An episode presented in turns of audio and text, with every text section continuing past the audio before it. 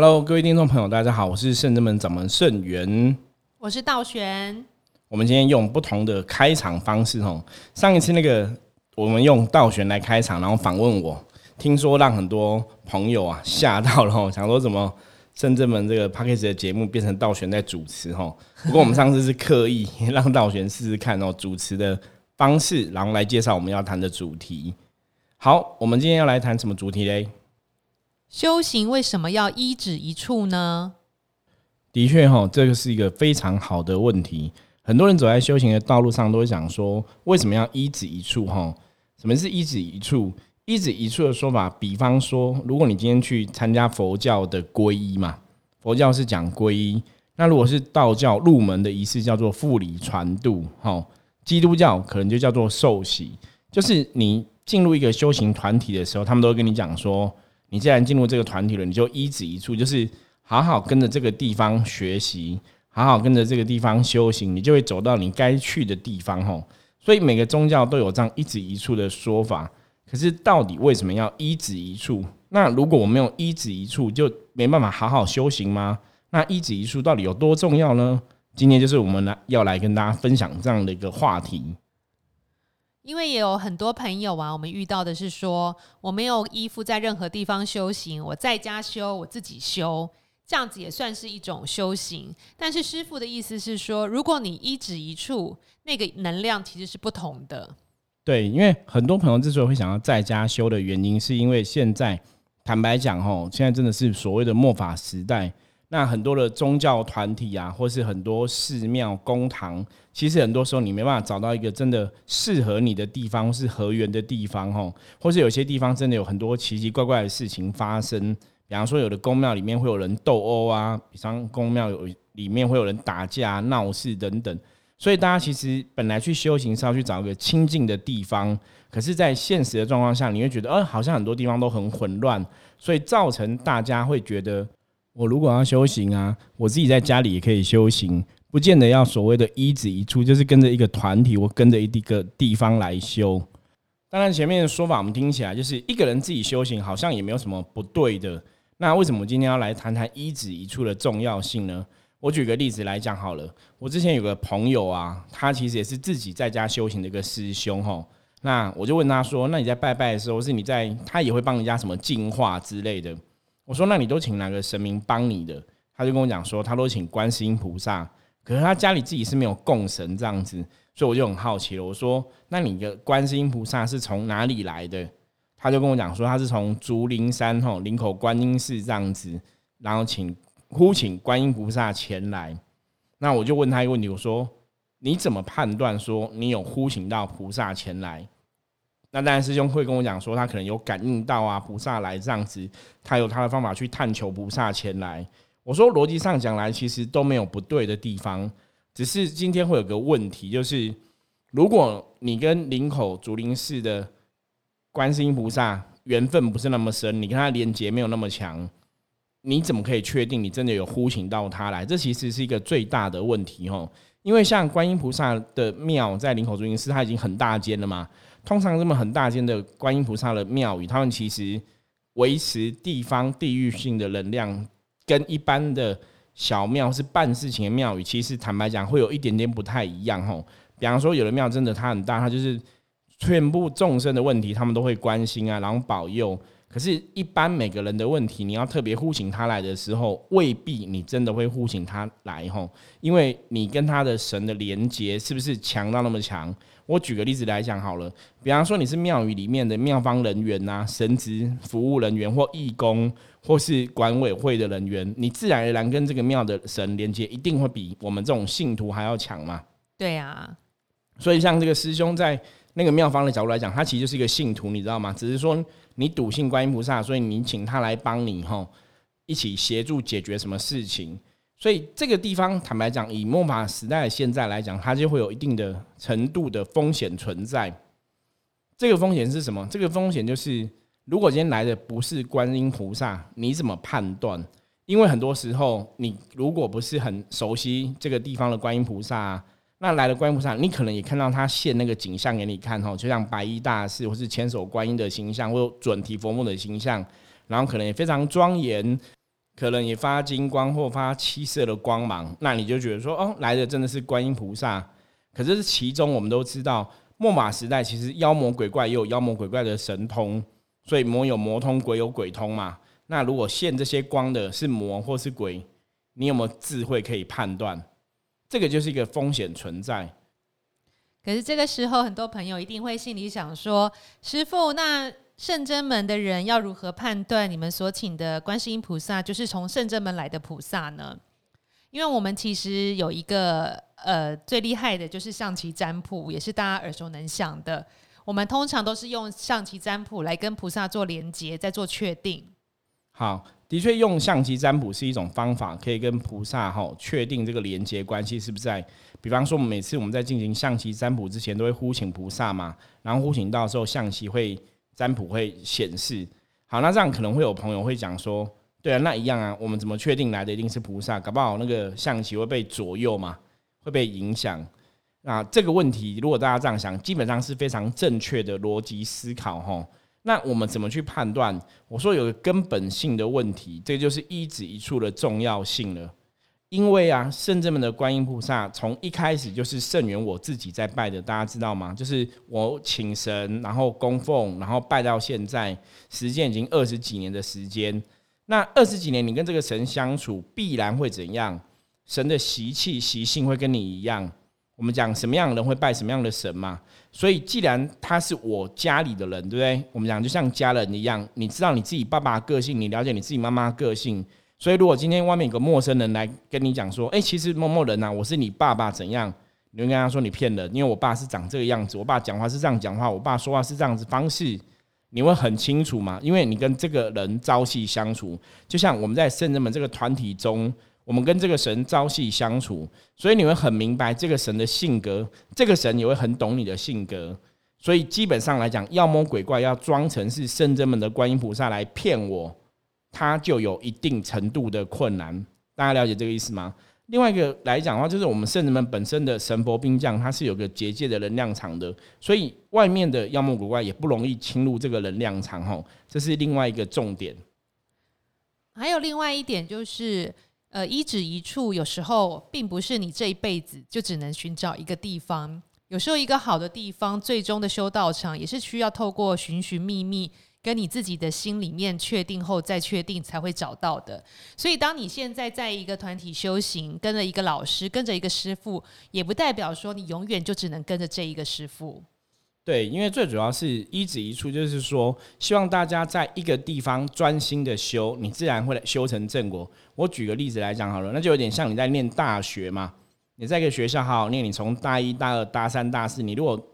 按部就班这样子慢慢念上去，你只要四年的时间就可以从大四毕业嘛，那是在同一间学校。可是如果你大一在台大念，大二跑去政大念，大三跑去世新念，你懂吗？你跑来跑去哦，大四跑去文化念，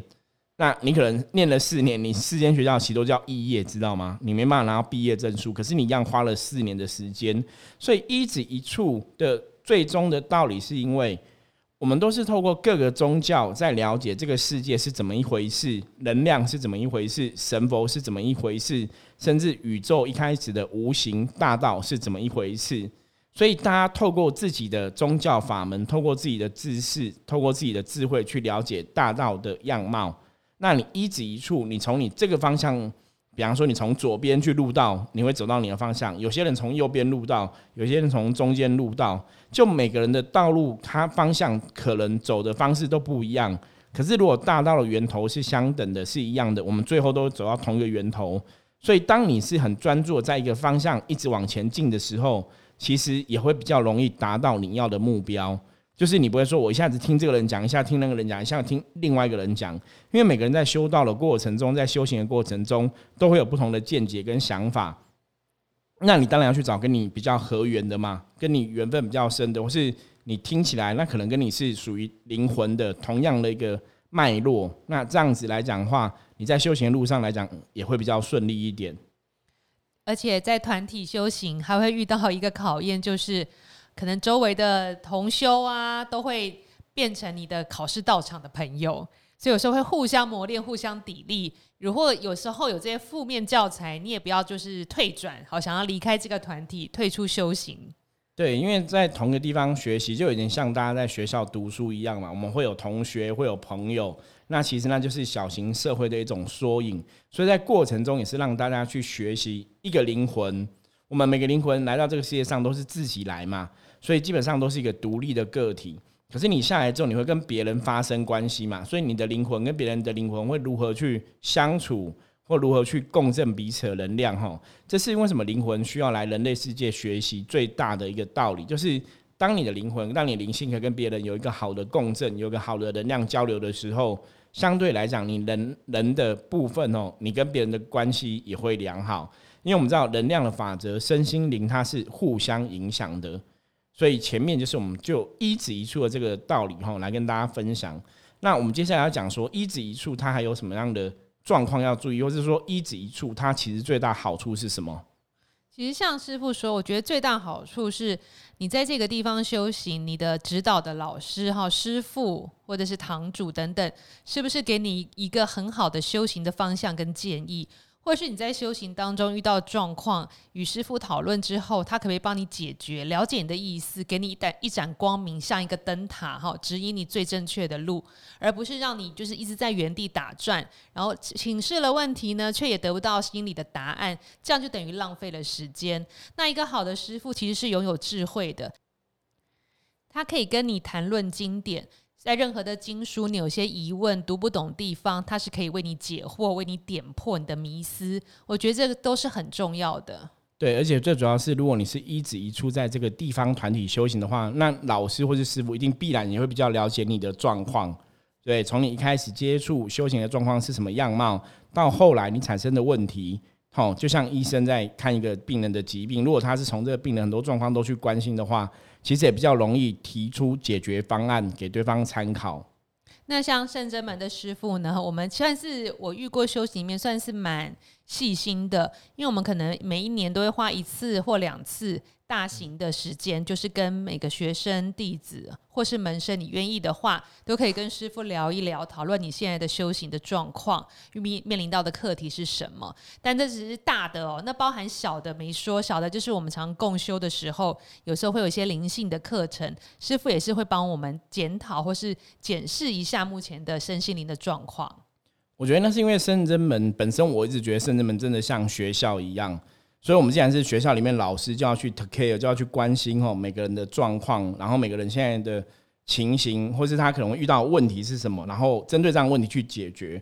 我一直以来有一个很大的心愿，也有一个很常跟朋友分享的理念是，我们既然都来人生这一遭啊，你都已经花了时间来了，你知道吗？甚至说你已经走到圣真门了，甚至你走到诸佛菩萨面前，你也花了时间，可能你坐车还要花车钱，所以你花了时间，你花了金钱，我一直希望大家是可以有收获的，而不是说我们去拜拜去上香，我们去亲近神佛，只是一个得到心理的平静跟慰藉，没有错，或是得到神佛的保佑。可是呢，然后回家之后，我们的个性习气，不好的习气可能还是没有改变，或是回去之后我们还是没有能力去扭转乾坤，没有能力去创造自己的命运，我觉得那就非常可惜。所以在圣真门的跟大家分享的修行理念中，为什么后来也会透过 Podcast 跟大家分享，我们一直想让大家知道说，修行这一件事情啊，它应该是可以开开心心在做的。可是修行这件事情是，只要你真的愿意花时间，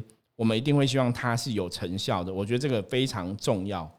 对啊，而且圣真门师父还有一个特点，就是如果你是他的呃，学生或弟子哈，你的状况其实他都感受得到。如果你现在修行遇到了考验，好，在这考验中有过还是没有过，或是面临了考验很艰难，正在挣扎，其实师父都会感应得到，然后也会适时的伸出手，这样拉你一把。我觉得这个东西是比较特别的，这个东西我以前也曾经问过菩萨这个问题吼，因为菩萨给我答案就是，因为我既然是大家师父，所以必然要去了解大家的问题。那我觉得那也是，也许我是我自己灵魂的自我要求啦，因为我会觉得我既然是大家师父，如果不能协助大家成长的话，这样子其实你也对不起所谓大家叫你师父，尊重叫你师父或叫你老师的这样一个称呼吼。那因为灵魂有这样的想法，或是灵魂有这样的愿力，自然而然很多时候其实还蛮悬的，就是如果大家真的把我当师傅当老师的话，其实大家问题我们好像真的都会知道，那我当然会相信说这一切其实都是诸佛菩萨在后面保佑的结果，是圣人们这些众神在后面保佑的结果。那我们今天其实也来跟大家聊聊一指一处跟圣真门修行会有什么一个关联性，因为大家如果知道我们圣真门，你每次来都会看到很多人在旁边帮忙嘛，因为那都是圣真门的学生或弟子。那以前就有人问过我们说，哎，他们是圣真门学生弟子，那他们也是要当伏魔师的人吗？对，没有错，他们也是要学习怎么当一个伏魔师。我们在之前的节目有跟大家聊过说，伏魔师就是学习降伏心魔、驱除外魔的人嘛，就是让自己的负面能量得以转化变成正面能量的一种结果。所以圣真门其实有这样一群人是很努力在往降伏心魔、驱除外魔的路径来走，在走修行的道路。没错，但是既然都走在同一条路上，那为什么又要分弟子跟学生呢？师父曾经有讲过，学生就是你对修行有兴趣，有开始有兴趣了，你就可以入圣真门的学生。对，就好像学校的学生一样，在读书这样子。对，就是会有功课的、哦、会有学期功课的。然后弟子就是更进一步的，弟子你当你挂上弟子这两个字的话，你就是要为众人来服务了，就是比较走服务的项目，就是客人来、众生来，你都要帮忙去招呼他们，对，关心他们。所以，所以我常常讲弟子就有点像是那种学生干部一样。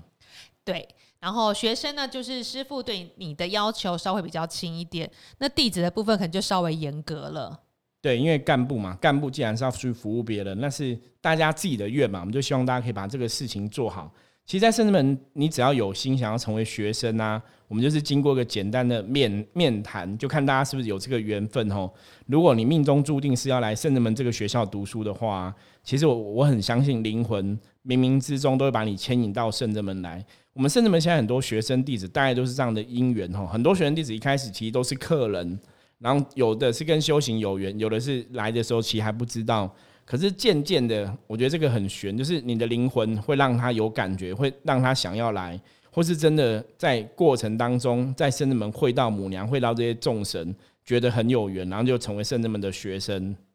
对，但其实更特别是圣真门现在最庞大的一群人是叫做门生。对，门生门生就更特别、呃、他可能不会像学生这样还有功课、哦、就是门生就是你对圣真门的信仰有兴趣，然后想要跟圣真门的神佛更亲近，就可以直接入门生，当然也是要跟师父小小的聊一下天啦。对，门生的制度啊，主要是因为像我们其实会希望学生都可以准时上课，你知道吗？学生在学校就是要读书上课嘛，你这样才有成绩嘛。那其实现代人因为真的生活很忙碌，有些人其实想要亲近神佛，然后可是他们没有办法花很多时间在一个团体或是在一个地方，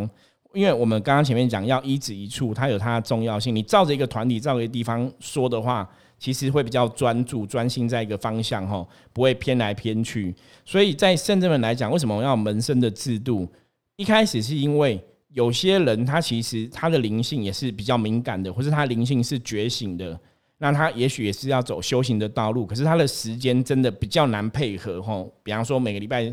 上课的部分他可能都做不到，那他也希望跟神佛更强的连接。所以圣真门的神佛，我觉得神佛真的很慈悲，我常常讲说圣真门可能真的因为是主神是观音菩萨的关系、哦、寻声救苦，就是只要大家发出一个讯号，我觉得神就会听到，然后就会尽量去满大家的愿。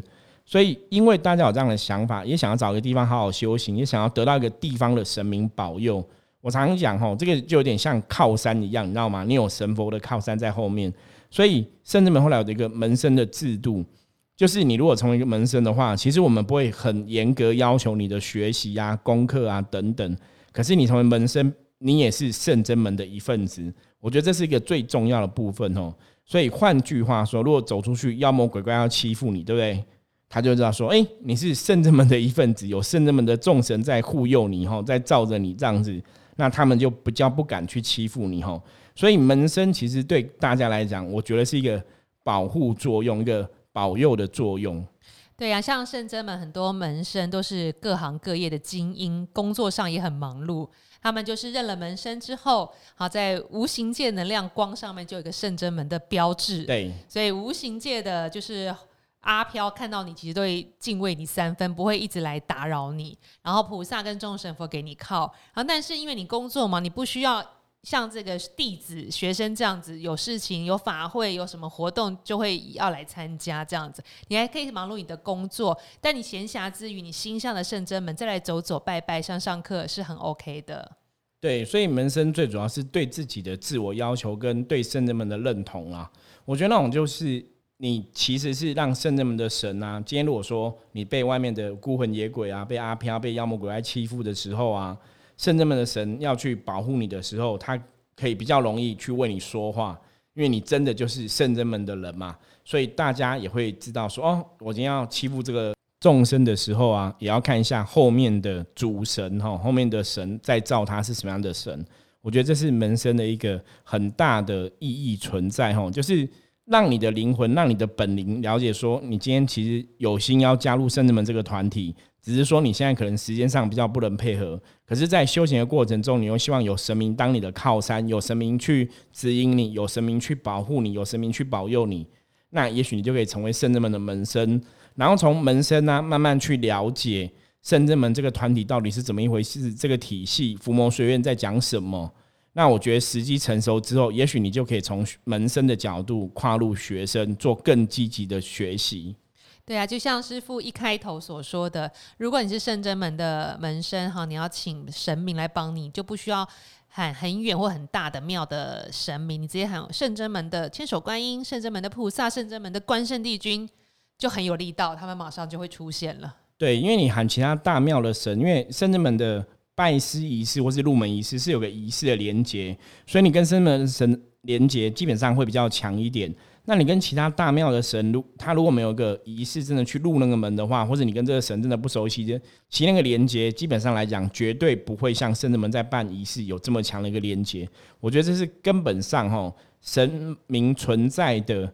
意义就有点不太一样，比方说圣真门的这些神他很清楚，就是他们就是要做教育，他们就是要教学生，他们就是要教弟子，所以那个能量连结会不一样，那他们就是要保佑门生，我觉得那个是不一样的东西。对啊，而且其实圣真门现在迈入第十四周年，我们也很希望有很多修行的朋友想要了解我们都可以欢迎直接来。对，我一直不害怕大家对我提出问题，我常常讲修行这个世界，因为世界是无形的，我们通过有形的人类的知识其实要去了解无形的世界也不是那么容易，可所以很多时候如果真的有很多问题我们都可以一起讨论或是一起探讨这样子，我从来不害怕大家问我问题，我都希望大家可以问我很多问题，关于修行上的问题，关于人生上的问题，因为在这个过程当中啊，其实如果有些时候透过神明在回答大家问题，我自己在这个当下也是在学习一个新的知识或是学习得到一个智慧的提醒这样子。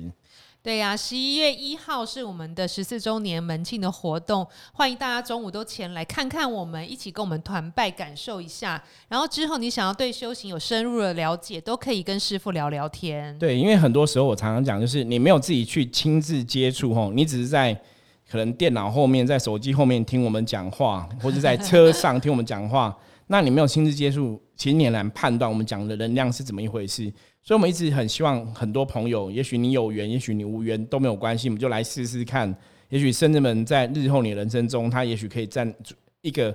位置，也许是协助你的位置，也许是你生命中一个不可或缺的朋友都很难说，因为很多事情我们常常讲修行这件事情就是你永远不晓得明天会发生什么事情，包括像人类存在这个世界上都是这样子，所以很多时候你要打开自己心胸去体验看看，也许你就会找到自己有缘的一个地方吼。所以修行的法门来讲，为什么我前面跟大家讲要一指一处，因为一指一处其实有个最重要的道理，就是我们可以让你的能量专注跟稳定，不会浮浮动动吼。因为如果你人的能量一直是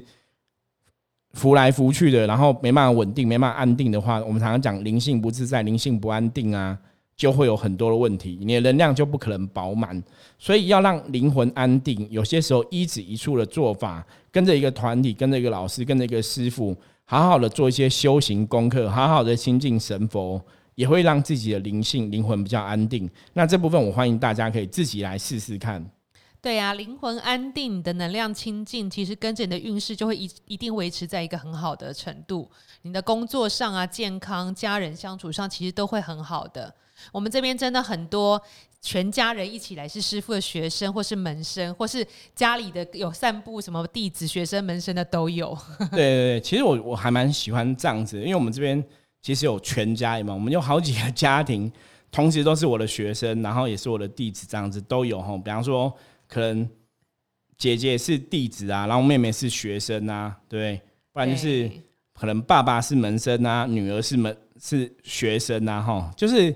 我觉得圣真门真的很了不起，那我不是在讲我自己了不起，我觉得是圣真门的神很了不起。因为我记得我们有一个弟子就这样子嘛，当初他的妈妈跟妹妹一起来圣真门，就是想要看他说，因为他们听说姐姐去个地方在做修行，然后老师是男生的，他们就很担心哦，女儿会不会被人家骗，这个团体会很怪，所以妈妈跟妹妹就一起前来，就前来之后妈妈跟妹妹现在也是我们的学生哦，对，一起这样子，一起觉得哎，好像真的是修行有缘分，所以我觉得圣真门是一个很特别的团体，真的你在外面好像真的比较少看到全家都会是那个团体的学生或门生这种感觉。对啊，圣真门的学生弟子门生们相处真的很融洽，像个大家庭，那我们相处起来也是比较亲近跟亲友的，所以只要有一些怪怪的怪怪的朋友想要来捣乱的，比如想要来认识女生交朋友的啊，然后来这种推销产品的啊，我们也还是对他笑笑，但他自己能量就搭不上线，就会离开。对，那个磁场就不合，这很奇怪，因为我们以前真的很多怪怪的人来了之后，然后呢，下一次就不会来，你知道吗？自己就会离开齁。那我觉得这个是能量的吸引力法则啦。所以如果你的灵魂、你的缘分，其实在圣真门的话，其实你只要来过一次，也许你会有感觉，或来过两次，可能感觉会更强烈。那如果你的能量，如果你的灵魂的源头跟圣真门的这些神跟圣真门的我们也许缘分不是那么深的话，其实我相信你也会有感觉。没错，很欢迎大家真的门庆这一天来体验看看哦。十一月一号中午十二点就开始。对，就是欢迎大家十一月一号中午十二点就可以来玩哦。我们门庆不是只有拜拜而已，我们还有吃吃喝喝的，而且我们还有游戏，那应该还蛮特别的，因为理论上来讲大多数的宫庙在办庆典活动，好像也没有人这样做过啦。所以我们圣真门，我常常讲圣真门喜欢做一些别人没有做过的事情齁。为什么要这样做？我说这样修行才会比较有趣，大家知道吗？就是如果我们做事情都跟别人这样做一样的话，你不觉得这是一个非常无趣的事情吗？所以我们在原来的既有的该有的庄严跟仪式的范围之内，我们去做一些新创的调整，我觉得也可以让修行这个道理让大家了解更多，然后不要是很局限说传统的东西。我觉得传统东西有它的美德、漂亮、美丽的地方，那我们在传统东西以外，我们可以怎么样去增加一些新的东西，可是又不要去影响到传统的东西。圣真门其实在修行的道路上来讲，一直想要做是做这样的模式，那也希望让大家知道说，哦，原来灵修灵动也可以这样做，原来卜卦老师其实的修行也是可以是这样的方法哦。我想让大家去了解说，很多东西不是说灵修灵动它就一定可能是比较负面的东西。当然末法时代很多人灵修灵动，他可能想法错误，想要神通，然后偏掉，走火入魔，很多这种案例在发生，或者说卡到外灵自己不知道。可是圣真门其实会帮大家去界定很多东西，甚至会在过程中去引导大家往一个正确的地方走。那我觉得这个东西也是要大家自己亲自来体会才会知道。对，所以修行要一指一处，今天就是讲这个重点。如果你已经踏入修行，或是你对修行很有兴趣，都欢迎你来跟圣元师父聊一聊。对，然后有任何不懂的问题，关于修行的，关于人生的，没有关系，我都希望你可以问我，然后不要怕你会把我问到哦。对啊，不管你年纪如何，我们这里年龄层真的非常的广大。对，我们就有学生是六十七十岁了吧。对对，七十岁了，那也有十几二十岁的。对，所以你看我的学生从十几岁到七十岁都有吼，那也有很多是当老板的这样子吼，所以我觉得大家不要觉得说来这里会圣元师父只会讲修行的事情。对呀、啊，不会，我也可以跟你讲其他很多事情吼。对呀、啊，没错哦。OK， 好啊，那我们今天简单介绍修行为什么要一指一处的重要性，大概是这样子吼。一指一处你比较会有一个保护的力量，然后你自己在学习过程中也会比较专注、比较专心，不会偏颇。可是如果你没有一指一处的话，很多时候可能会被一个无形世界鬼神来障碍你，如果不知道的话可能就会很危险哦。所以修行最好还是专注的一指一处，也许修的法门不一样，可是必然都可以得到最后的结果哦。如果你走的法门是正确的话，最后的结果我们相信那还是会出现哦。所以以上是一指一处跟大家分享，然后也跟大家介绍一下圣真门有个门生的制度，如果你对修行有兴趣，你也希望跟圣真门的神佛有一个更强的连结，也许你可以从成为圣真门的门生开始来看看，因为门生基本上就我们的定义来讲，它是比信徒更强一点的跟神佛的连结。因为有朋友前问我们过说，那我成为信徒就好了，我常常来拜拜，我说那也可以啊，可是如果你成为门生，那个连结是不一样的，因为成为门生是我跟我自己的灵魂跟我自己的灵性见证说我真的想要好好走修行的路，然后我进入圣真门，让你自己的灵魂知道说你有这样的决心哦，所以灵魂回馈你的能量，那就会不一样。 OK， 如果有任何问题的话，欢迎大家加入我的 LINE 哦，然后跟我取得联系，因为我的 LINE 也是圣真门的 LINE 啦，那我们都会看，那有任何问题的话不用客气，欢迎你随时提出。订阅我们的 Podcast 并评论五颗星，谢谢你们。对，在 Apple 的 Podcast 要帮我们按一下五颗星哦。好，那我们今天的节目就到这里，我们下次见，拜拜！我是盛元，我是道玄，拜拜，再见。